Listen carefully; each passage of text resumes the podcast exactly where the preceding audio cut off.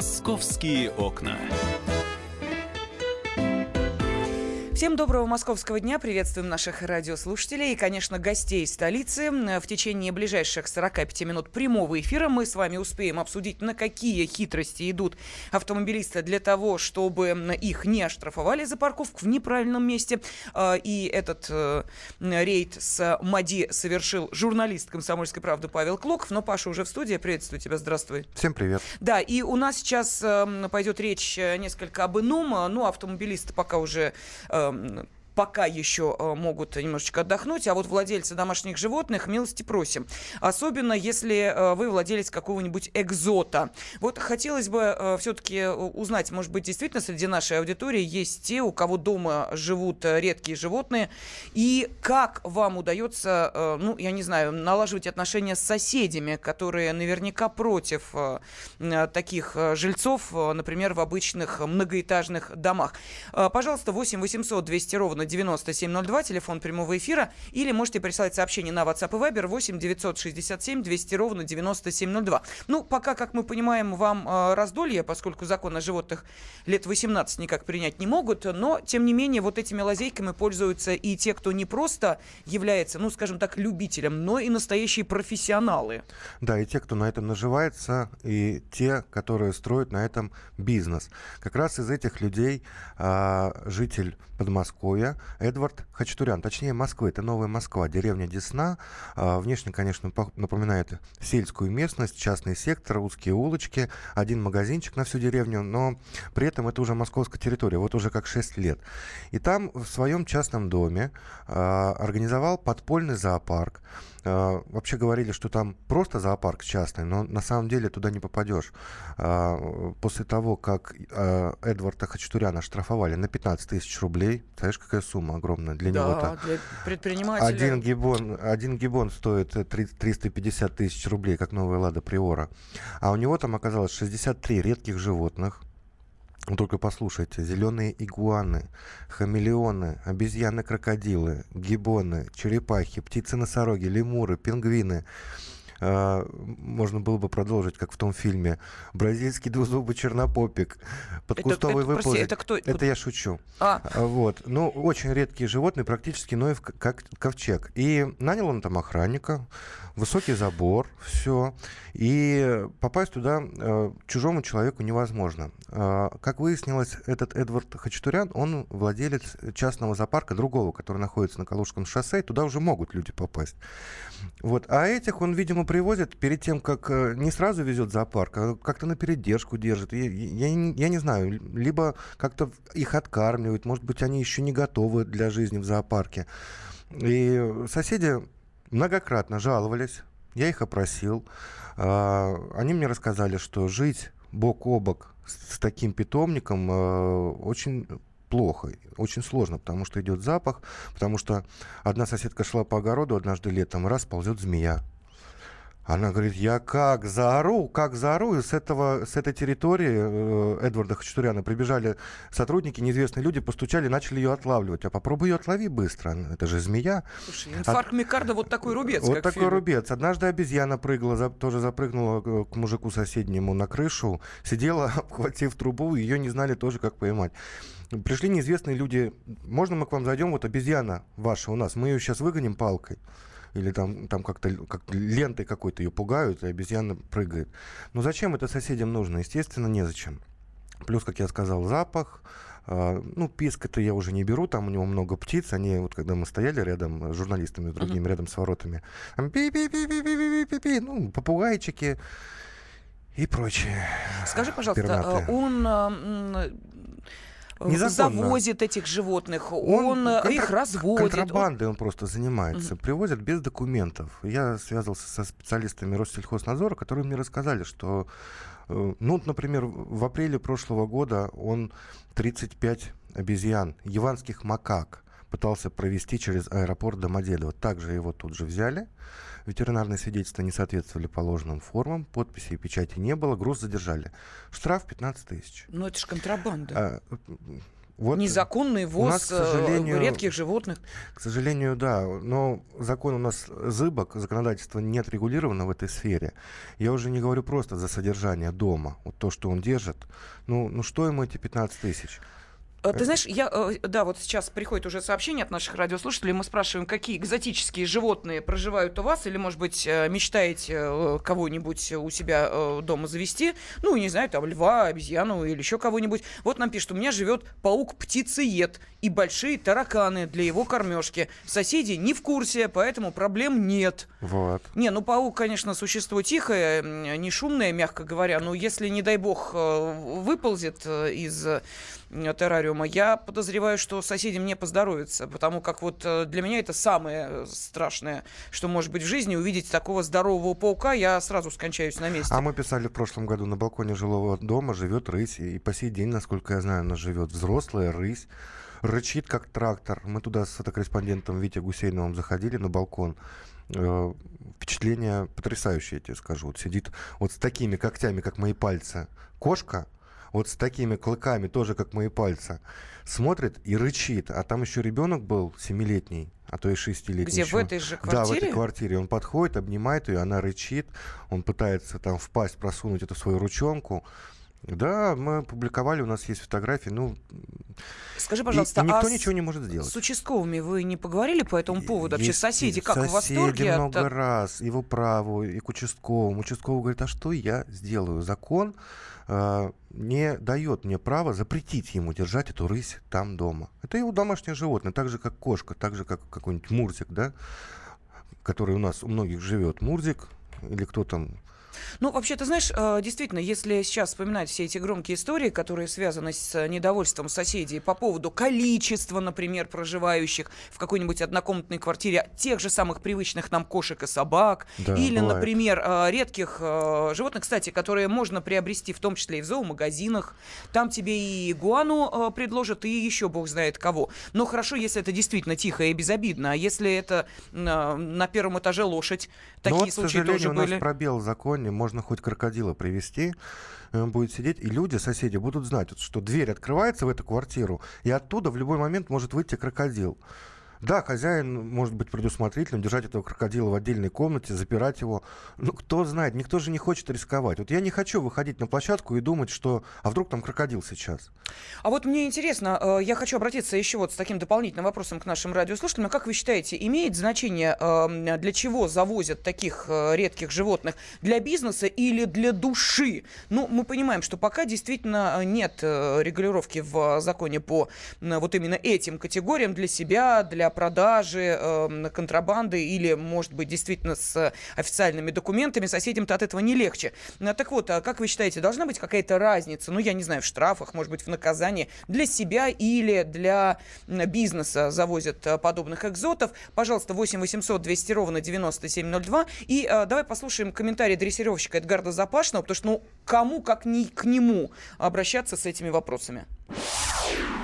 То, что это свидетельствует о том, что этот человек явно не бедный, потому что держать такое количество животных, приобрести такое количество животных разных, это недешево. И значит, у него есть определенные цели. Либо это для души, либо это все-таки форма бизнеса. Судя по тому количеству предложений в интернете, которые сейчас есть, можно купить, мне кажется, любое животное, вплоть до слона. Я даже такое объявление увидел, когда люди говорят, что можем привезти вам слона. Все это свидетельствует о том, что контроля и четкого понимания, что в нашей стране с животными, с какими животными можно, а с какими нет, до сих пор нету.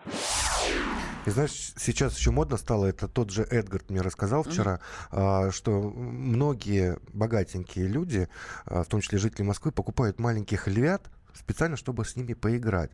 А потом, когда они вырастают, они не знают, куда их деть. Это просто ужасно. То есть маленький львенок, он безобидный, он такой на фотографиях прикольный, он на руках сидит, а потом он вымахивает. Слушай, а где покупают? Скажи, вот... В интернете полно объявлений, привезут кого хочешь, вплоть до слона. Мы проводили эксперимент, Александр Газа это делал. Конечно, не покупал, до конца не доходил, но были готовы привезти. Так вот, наши радиослушатели уже пишут, что подобных животных покупают для престижу. А что закон? Об этом через 2 минуты. Московские окна.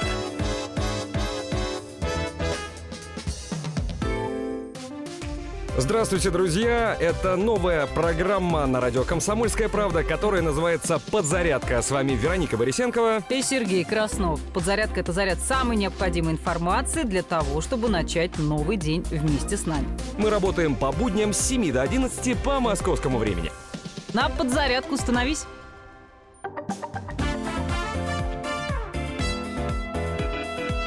«Московские окна». Московский фермер организовал контрабанду редких животных и для своего частного зоопарка, и для продажи, и для оптов. Ну и в этой истории разбирался журналист «Комсомольской правды» Павел Клоков. Кстати, Паш, с самим фермером Эдвардом Хачатуряном тебе не удалось пообщаться? К сожалению, нет. Он, телефон его был, звонили, он посылает журналистов в эротическое путешествие, скажем так. Ну, потому что не первый раз имеет дело с нами, в том смысле, что его штрафуют не первый раз. Это он не первый год живет, и каждый раз соседи говорят, постоянно здесь съемочные группы околачивают его ворота. Но так все и продолжается. Бизнес идет, бизнес работает, прибыль есть. А ты говорил, что он даже умудряется... Эдуард, назвали Эдвардом, Эдвард. Ты говорил, что он даже умудряется заключать контракты с весьма солидными институтами, которые занимаются разработками серьезными. По нашей информации, он в 2015 году занимался контрабандой животных для медицинских исследований Института полиомиелита и вирусного энцефалита имени Чумакова. Там в этом институте подтвердили, что действительно была такая партия обезьян на 80 миллионов рублей на минуточку. Эти деньги ушли на покупку 189 обезьян. Большая сумма. Я разделил сумму на количество обезьян. Получилось 423 тысячи рублей за одну душу. Странно что-то. Вот. И причем в торгах участвовал только он один. И выиграл тендер сам у себя. То есть, ну, настолько все как-то странно это выглядит. Я считаю, что законодательство, если бы ужесточили, то сейчас бы его просто... Ну, не было бы такого фарса, какой он устраивает, потому что о нем пишут, и ничего не меняется. А вот сейчас на связи с нами президент Центра защиты прав животных ВИТА Ирина Новожилова. Ирина Юрьевна, здравствуйте.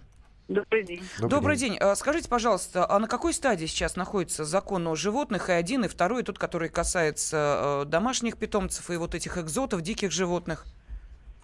А на той же стадии, что и все эти за всю историю страны Россия не принимала ни разу закон защиты животных от жестокости.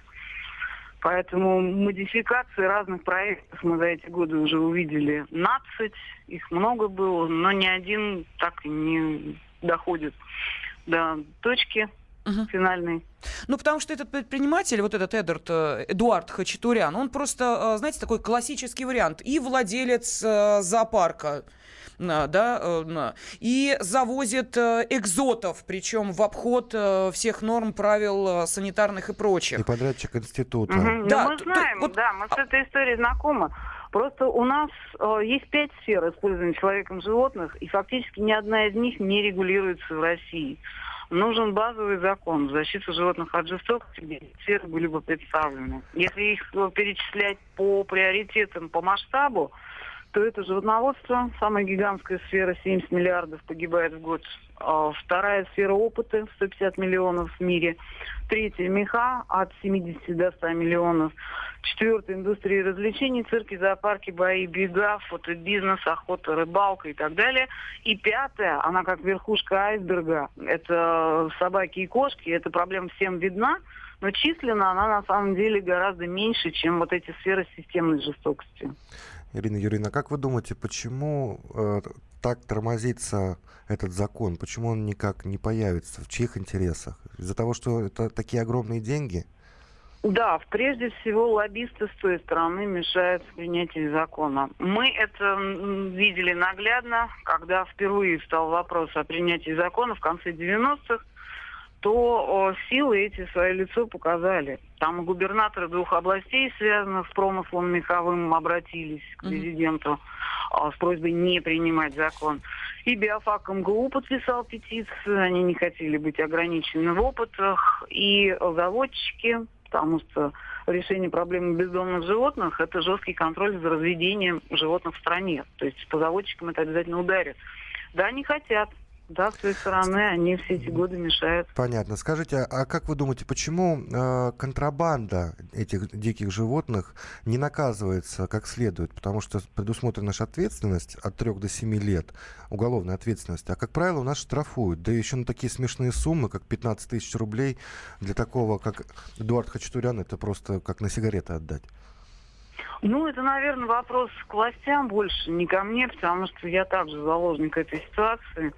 Здесь есть, конечно, и решение снизу. Если бы не было спроса, не рождалось бы предложений с той стороны.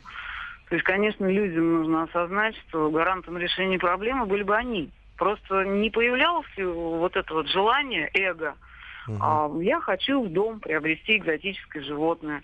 Или я хочу ходить и поддерживать все вот эти вот варианты цирков, зоопарков. Они сегодня у нас появились уже частные. Ну, то есть шла эволюция таким путем. Вместо того, чтобы, как во всем мире, уходить от института цирков и зоопарков как таковых, потому что весь мир понимает, и есть программа по переведению животных в заповедники. Жанр дрессуры практически 50 стран мира закрыли. И мы только вот недавние события видим. Латвия и Эстония запретили цирки с дикими животными. А мы вместо этого делаем крен в ту сторону, что у нас не только стационарные цирки и зоопарки, у нас появились частные, переездные, всякие утрированные формы. Мы пошли еще дальше. У нас контактные формы. То есть за деньги 200 рук могут щупать животных, которым некуда деться. А теперь еще в дома. Мы хотим, вот я приехала из Африки, я хочу сервала. У меня ностальгия осталась, вот я хочу завести, а дальше что ты с ним будешь делать? Потому что, ну, естественно, надо понимать, мы в 21 веке, мы прекрасно понимаем, что мы не воссоздадим те условия, которые есть в природе. И интенсивность света, солнца совершенно другая, и эмоцион. Они километры пробегают в день, и вот это животное будет сидеть в 4 стенах. Ирина Юрьевна, а что... Да, простите, Бога ради, я понимаю, что сейчас, конечно, мы говорим о том, что закона нет, тем не менее, что могут сделать соседи, что может сделать полиция, если подобное животное находится на территории, допустим, одной из квартир, в многоквартирном доме? У нас есть какие-то способы изъять животное? Кто этим занимается? Куда они попадают? Ну, можно, конечно, начинать зондировать при обращении в 6 профильных структур. То есть можно спросить управление ветеринарии, можно спросить департамент природопользования города, можно природоохранную прокуратуру. Кто из них дал документы на содержание? То есть проверить, есть ли хоть какие-то документы. Потому что часто мы сталкиваемся с тем, что их все-таки снабжают документами вот эти структуры. Там их 6 всего. А дальше, если нет документов, это один вариант. А второй вариант, если эти животные относятся вообще к СИТЭСовским видам. Есть конвенция СИТЭС международная. Россия ее в 1976 году подписала. И она ограничивает 25 тысяч видов животных и растений. То есть они вообще не могут в частных руках оказываться. Например, первое и второе приложение СИТЭС – это животные совсем не могут в частных руках оказываться. Ну, у нас есть и статья в Уголовном кодексе, там вплоть до 7 лет лишения свободы, о чем вот вы сказали. Минприроды очень гордился тем, что они эту статью усилили. Но, тем не менее, мы подаем заявление, по ней практически нам ни разу не удавалось возбудить. Даже если мы в ресторане обнаруживаем экзотических животных уже в виде блюд. О, Господи, Боже мой. Видеть дичь. Да, у нас в самом центре Москвы перечень практически 10 краснокнижных видов. И мы подавали заявление, и нам отвечают, что понимаете, в чем дело? Эти животные были отловлены в других районах, где Красная книга имеет другой перечень видов. И вот когда они уже в холодильнике, в замороженном виде, нам сложно провести экспертизу. Такой ответ. А можно пример привести? Что это за животное, которое можно отведать в центре Москвы в ресторане? Да, это и рысь, шашлык из рыси. О, Господи, Боже. Это и таймень, это и зюбр, и морал. Ну, абсолютно черепахи. Там перечень. Нет, черепах там не было. Там акцент на вот такую вот кухню сибирскую. Ирина Юрьевна, и у нас меньше минутки остается. Вот по вашему мнению, все-таки какую ответственность должны нести те люди, которые вот таким бизнесом занимаются? Ну, я думаю, что ответственность должна быть очень суровая, потому что бизнес нелегальный с экзотами, он подчас опережает наркотики и оружие. То есть это огромная проблема. И когда страна позволяет вот такое отношение к животным, она должна понимать, что мы на одном шарике живем, и мы поддерживаем истребление животных в их естественных условиях, там, где они могли бы выжить. Спасибо вам большое. Президент Центра защиты прав животных ВИТА Ирина Новожилова была сейчас на связи с нашей студией. Ну а через 4 минуты мы перейдем к другой московской теме и поговорим о спорных ситуациях на московских дорогах. Московские окна.